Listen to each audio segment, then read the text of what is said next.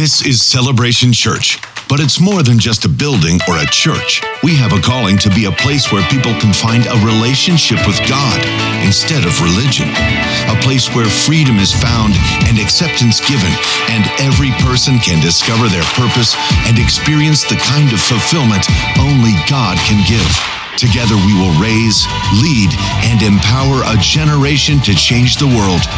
Here, Jesus is famous, and all the glory goes to God. This is celebration. This is our family. Welcome home.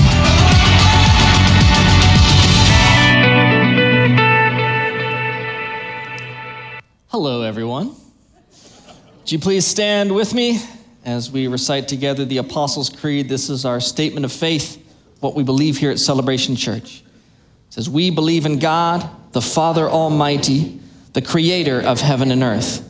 We believe in Jesus Christ, his only Son, our Lord, who for us and for our salvation was conceived by the Holy Spirit, born of the Virgin Mary, suffered under Pontius Pilate, was crucified, died, and was buried. He descended to the dead, and on the third day he rose again. He ascended into heaven and is seated at the right hand of the Father. He will come again to judge the living and the dead, and his kingdom will have no end. We believe in the Holy Spirit, the Holy Christian Church, the fellowship of believers, the forgiveness of sins, the resurrection of the body, and the life everlasting. Amen. You may be seated. Well, welcome to everyone joining with us, our campuses in uh, Fox Valley and Point. Hello, everyone. Uh, so, uh, this morning, um, if you were here last week, uh, you would have heard my dad mention that I was preaching this morning, and it's because he's uh, in Hawaii this weekend uh, doing a wedding there for a member in our church. And uh, also, our campus director here, uh, Becky Schomer, her and uh, Pastor Keith, who is our children's pastor, they're also gone this morning. So it's just me.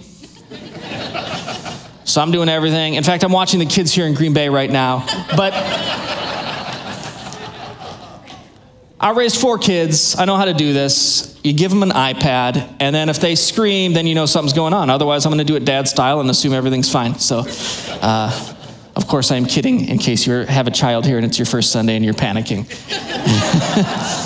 no, trust me, we're, we're okay. Uh, but it was funny, you know. Uh, uh, yet, uh, last week, you know, when my dad mentioned that I'd be preaching, a lot of silence out of all you. but I'm like, okay, the energy's down. It's all right. It's not what we do, you know, not a big deal. And then he announces he's leaving. And you all cheered. And I was like, I'm really confused now. I don't know. Are they going to be more excited to see me or just that he's not here? I, I don't know what. But either way, in some way, shape, or form, I'm sure you're glad to see me this morning. but I am glad to. oh, that's awful. Now you made me feel bad. I was not, I did not need it. I was fine. I thought it was funny. Uh, that was just more of a joke of me poking at my dad. Um, you mentioned you were gone. They cheered like crazy. I don't know what's going on. Uh, so, anyway, so this morning, uh, before we get going, this is the time in our service where we take our offering. And um, you, know, you know, if you're a person that likes to write out checks or cash, obviously during this COVID time, we aren't passing out uh, the baskets or the offering plates. Uh, but you can hand in checks, cash, whatever. We have little envelopes for that stuff, and you can put them in little uh, the offering baskets as you leave your campus this morning. Uh, the other thing you can do is uh, text. You can text to give, and you'll see a little number right there. And so what you do is you want to send a text to the number. So instead of, you know, text, send text to mom, you type in, instead of mom, you type in 77977, right? And then in the message part, instead of mom, send me money, you, you write in CCWI uh, space, make sure I get this right, and then the dollar amount in there, and you can send that. Um, and also, because today is Missions Sunday, you guys saw the missions update there from Pastor Keith. Uh, he clearly did not record that this week because the snow's gone. Hallelujah.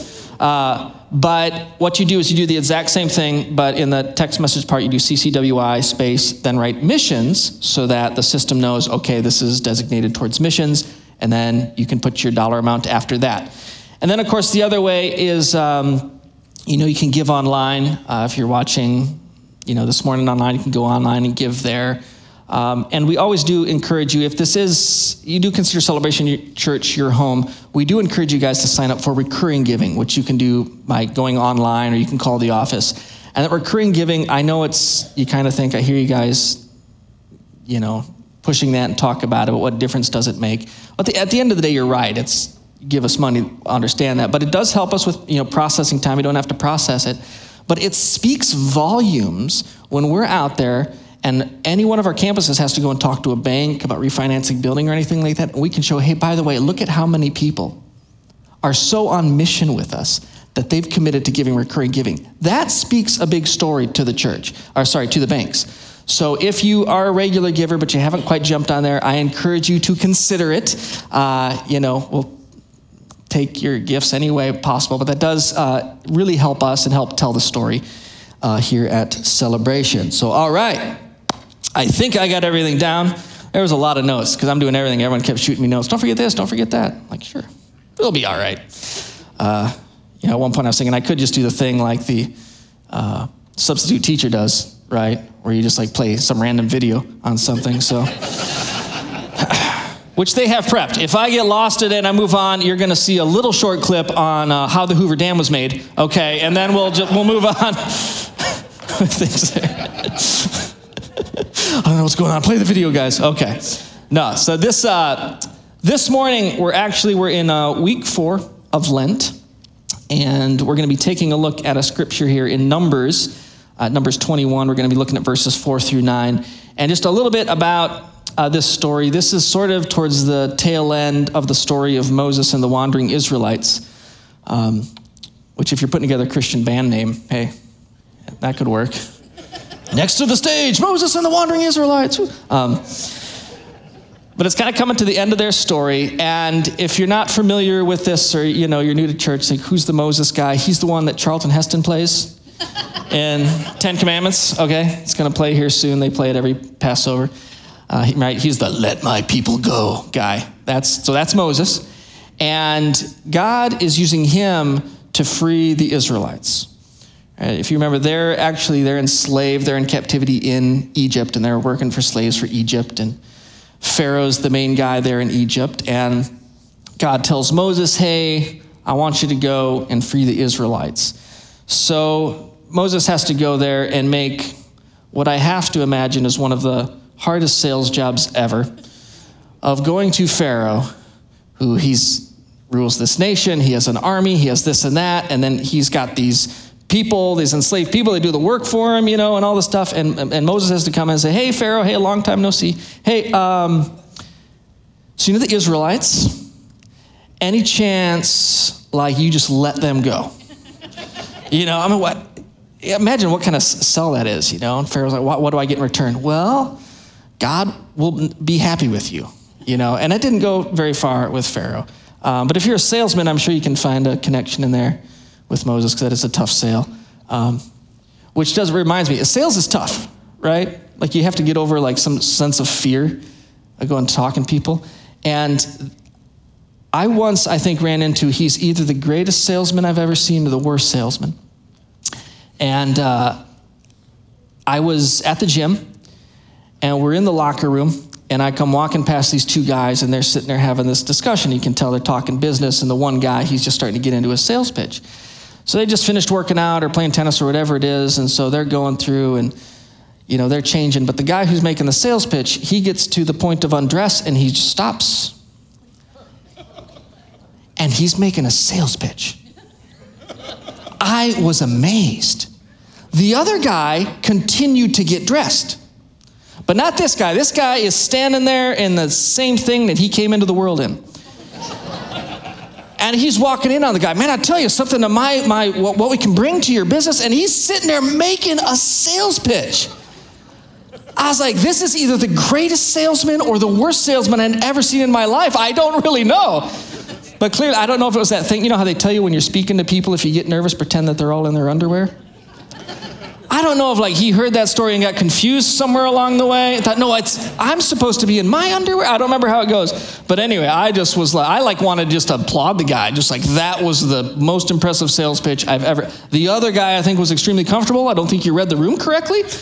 Uh, next time, put on pants might help. Uh, but anyway, so Moses, I'm assuming he's clothed, going in here, and he, he goes to Pharaoh and he says, Hey, listen, you need to let my people go, as the uh, movie says. And Pharaoh's not into that. And so God gets involved, because this is a God thing, and he brings these plagues, right?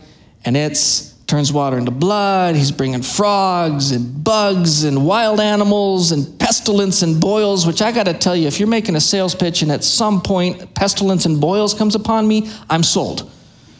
like, that's all. You ever have a boil? Those things are painful. Anyway, uh, it doesn't stop there. He's still like, no.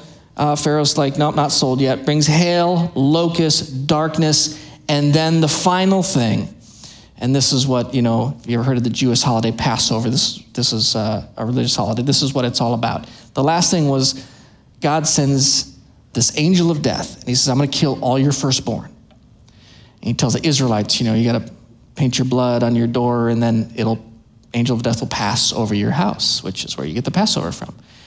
And finally, after all of this stuff, and Pharaoh losing his firstborn, finally he's like, okay, I'm sold. tough sale, this guy. And so Moses takes the Israelites and they head on out and they're kind of on their journey. And now, what it was is Moses say, Listen, God wants to free you guys. He wants to take you to this promised land, this land flowing with milk and honey. He wants to give you this and give you, you know, it's this thing of what God wants to do. And these people, they sort of reluctantly leave, but they leave with Moses. But they've got a bit of a, a, a problem. they always keep getting themselves into trouble. And anyway, this is sort of uh, what we're going to read here is sort of the last little, one of the big last times because they have a pr- complaining problem. Uh, last times they complain before they head in. So we're going to pick up here uh, Numbers 21, uh, starting in verse 4. It says, They traveled, uh, talking about the Israelites, Moses and the wandering Israelites. They traveled from Mount Hor along the route to the Red Sea to go around Edom. But the people grew impatient on the way. so you know, basically they were supposed to go one way, can't go that way. They've got to come and kind of travel back around. They've been wandering for a long time, so they get a little impatient once again. And then it says that they speak against God and against Moses. And they say, Why have you brought us up out of Egypt to die in the wilderness? There's no bread, there's no water. And we detest this miserable food. This food they have is like manna from heaven. God is sending them, you know, mick food from heaven and they're getting this and it's just it's this miracle because they complained once before he gave them this and now they're complaining that about that food. And it says the lord sent venomous snakes among them. They bit the people and many israelites died. The people came to moses and said we sinned when we spoke against the lord and against you. Pray that the lord will take the snakes away from us so moses prays for the people. The lord said to moses moses make a snake and put it up on a pole, and anyone who is bitten can look at it and live. So Moses made a bronze snake, put it on a pole, and then when anyone was bitten by the snake, they looked at the bronze snake and they lived. Now, to really understand this story, I want you to understand that these Israelites were seeing amazing miracles, but it's like they could never quite just trust God. I mean, the whole fact of how they got freed, right? They saw some miracles going on. They saw all these plagues and everything. They're freed. But they don't get very far down the road until they start their problem of complaining.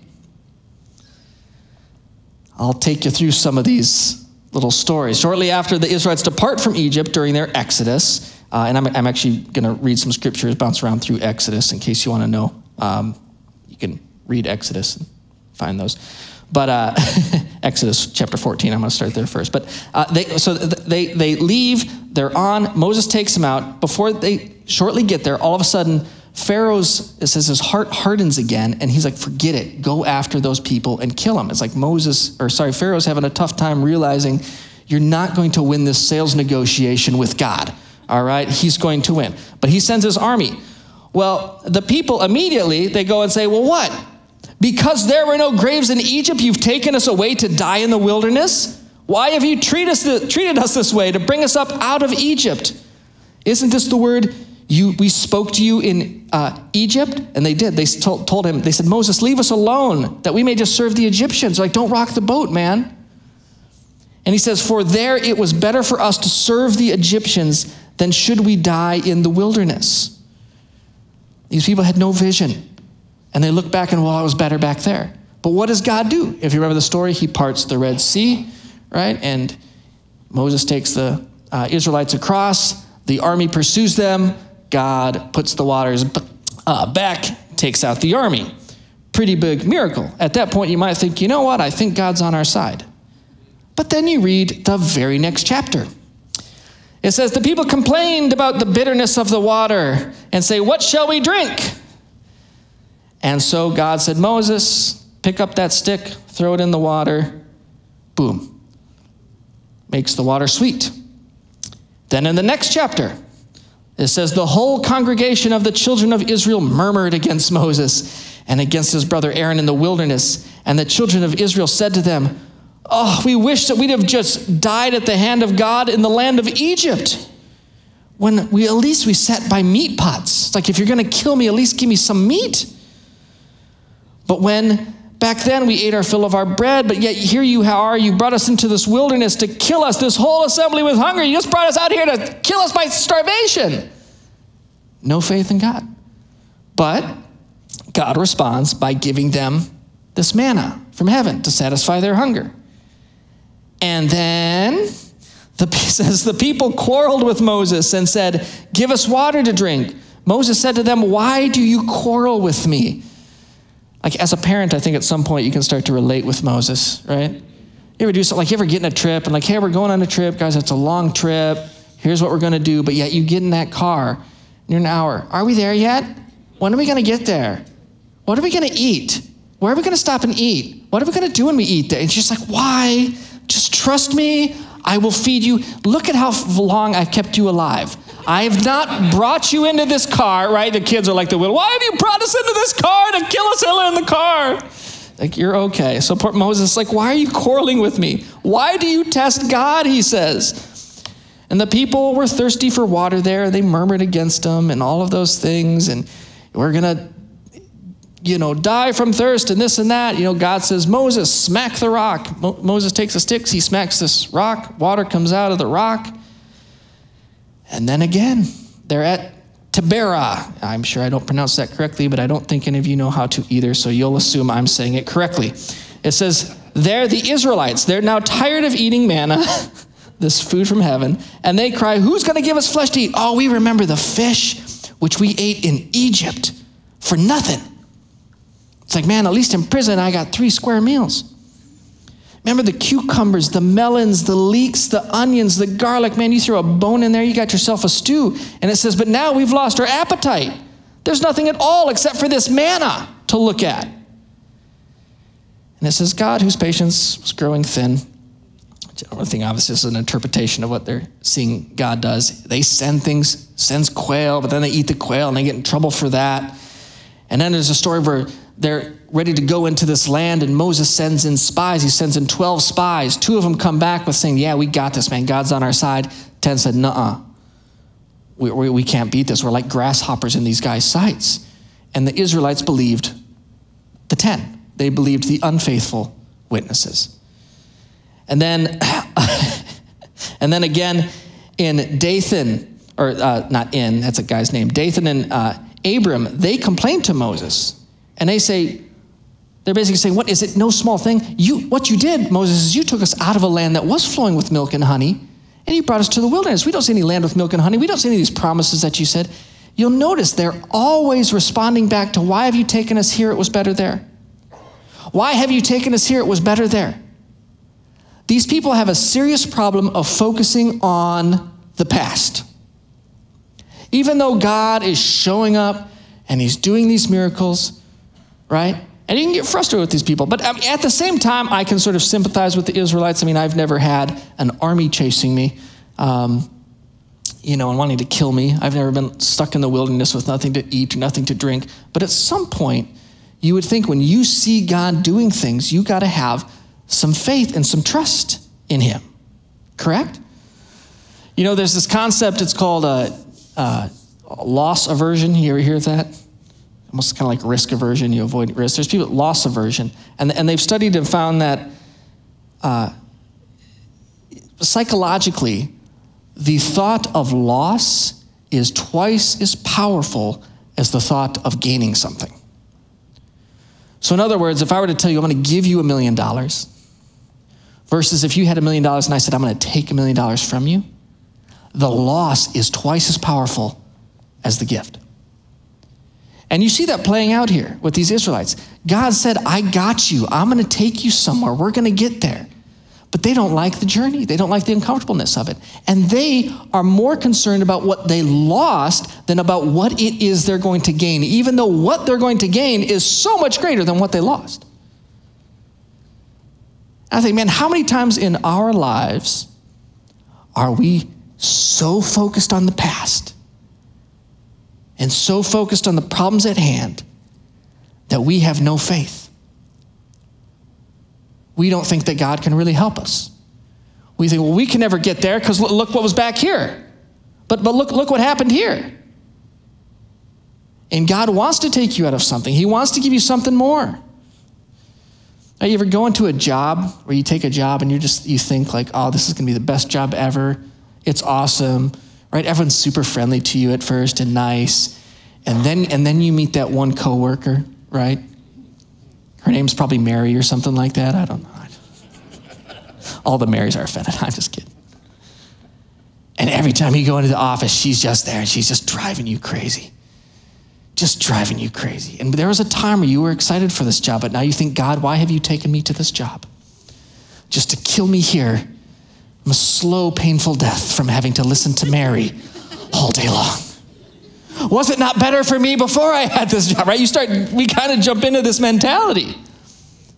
Instead of thinking, wait a second, what if God's with you even through the Marys? What if God's with you through that trouble?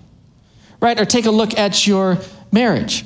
Right? You get married on your wedding day, it's great. There's rainbows, butterflies, unicorns, it's awesome. Then you get married, and then all of a sudden, you know, your husband's not putting his stuff away. I just I'm preaching through my wife right now to you guys. Actually, I tease her. I leave something out and it's quickly gone. And I, I, thought, you know, at first I thought she just wanted a clean house, but I'm thinking maybe she's trying to make it so there's no record of me. Right? It's going to keep me in line. Because she's like, dude, you, I could take care of you and get rid of the man. There's no sign that you even existed here, right? So I just start leaving my shoes and stuff in places just because I just want, I want there to be a record. I was here. I kid, I love you, wherever you are. Now, there you are. she loves it when I talk about her. But you know, you get married and you get in, the, and then you start thinking, oh, it used to be so great, and now I'm in this wilderness and things aren't the same, and that means God's not here, and ah. Stop having the mentality that where you're at is just the worst that God can't do anything, that things were better before, it'll never be like it was. If, the, if you're like that in your job, if you're like that in your marriage, if you're like that in your faith, where if in your faith you think, oh, yeah, I mean, it used to be, man, oh, I was really close to God. Oh, yeah, I really, oh, that church I went to 20 years ago, that was awesome, and I just haven't been able to find the same thing, and I guess I'm just spent, left here, just going to wander the wilderness. And you don't sit and you don't put your eyes to God and trust and say, God, maybe this God wants to take you somewhere. Maybe He wants to do something awesome in your life. He wants to take you to a promised land in your marriage, see a breakthrough in your job and in your faith, with your kids, in your finances. But you need to get your eyes off of your situation, quit making up your situation, and what's going to happen. You start looking at God and you start trusting God. It's called faith. And guess what the thing is with faith? You don't always have the answers you don't always know what it's going to look like. Faith is like getting to the edge of the stage here and kind of just getting to that point, right? Where you just get into that uneasy point. And that's where you have to trust God. See, that's what's happening in this story. Because uh, even what we were just reading right in Numbers, where it says uh, these snakes came and they started biting, uh, uh, biting the Israelites, and some of them are dying. What did the Israelites ask? They asked, Moses, can you ask God to take away the snakes? But did God take away the snakes? He didn't. He instead had Moses make a snake on a stick. You can tell I grew up learning scripture from my father. And so I just know this as the snake on the stick story from him. he makes the snake on a stick, and snakes are still there.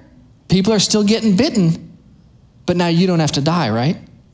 You look at the snake and you will be healed. What God is trying to show them there is you all need to trust me. Have faith that I will take care of you. And they never do. He gets so frustrated with these people. None of them, the original people who were complaining, make it into the promised land. It's their kids that make it in. And he tells them, y'all, I can't, you know, you're not making it in. Your faith was not there. And you know, in the same way that you get bitten by a snake and you get sick and you're going to die, Jesus comes in. And in John, he starts talking about how he is to be lifted up, just like the snake on a stick. And he said, Those who will look at me and believe in me shall not perish but have eternal life. Because, see, we're all bitten by something as we come into this world. It's called sin. And there's nothing we can do in our own power to become right enough, to do enough good, to make everything right, and to be with God in heaven when we die. But you know, in John chapter 3, verse 16, it's the football scripture you always see in the end zone. It says, For God so loved the world that he gave his one and only Son, that whoever believes in him shall not perish, but have eternal life. Because God did not send his Son into the world to condemn the world, but to save the world through him. And see, Jesus says, it's in this chapter, he actually starts off by talking to this religious guy, uh, Nicodemus, and they're having this kind of debate back and forth. And this is where he, he uses this story because this Jewish leader, religious leader, he understood this story. And he said, just like that snake that Moses put up in the desert, the Son of God is going to be lifted up. He's talking about on the cross. And whoever believes in him, they will not perish, but they'll have eternal life. Even now, even in everything, this is sort of God's whole idea, his whole story, his thing of dealing with us. Actually called John 3.16. It's kind of like the gospel in miniature. You say, what, what's God's end game? It's to save you. And what's the why? Because he loves you. So, what do we need to do? We just need to believe in him.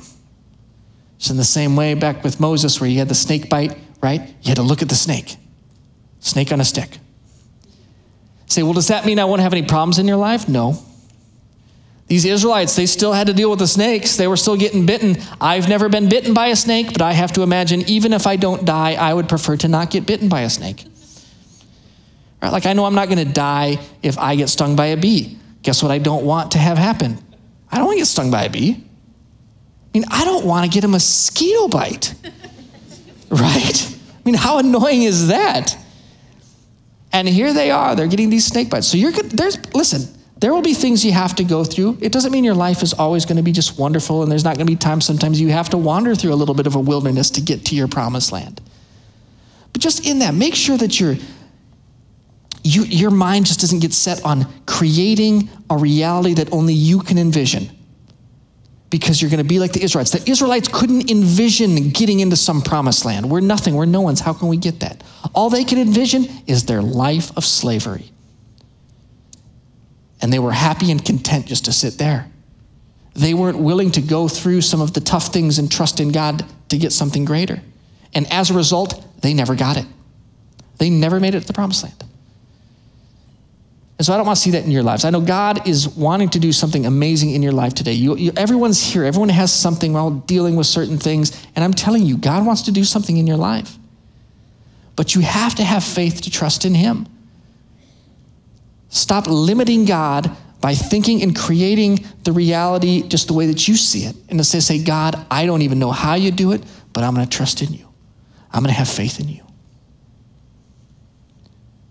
And maybe this morning, as we get ready to head into our time of communion, this is a good time in our service to sit and just check and to see how am I with God. Because you know, Paul, he wrote these words. He says, Everyone ought to examine themselves before they eat of the bread and drink of the cup. And so now might just be a good time for you to think, God, how have I been? Have I been focusing in on you? Have I been putting my faith in you, or have I been getting stuck in my own brain and just seeing a reality that I can create? And maybe even you're here this morning and you think, you know what? I've never really made a commitment to follow Jesus Christ. And you're here this morning and you just kind of feel a little bit of this, of this tug of like, I, I want that. I want that salvation. And we'll give you a moment this morning you know, just to take some time. But just as we get ready and as we begin to pre- prepare for this, just begin to think about this. And as, as it says, sort of examine yourself.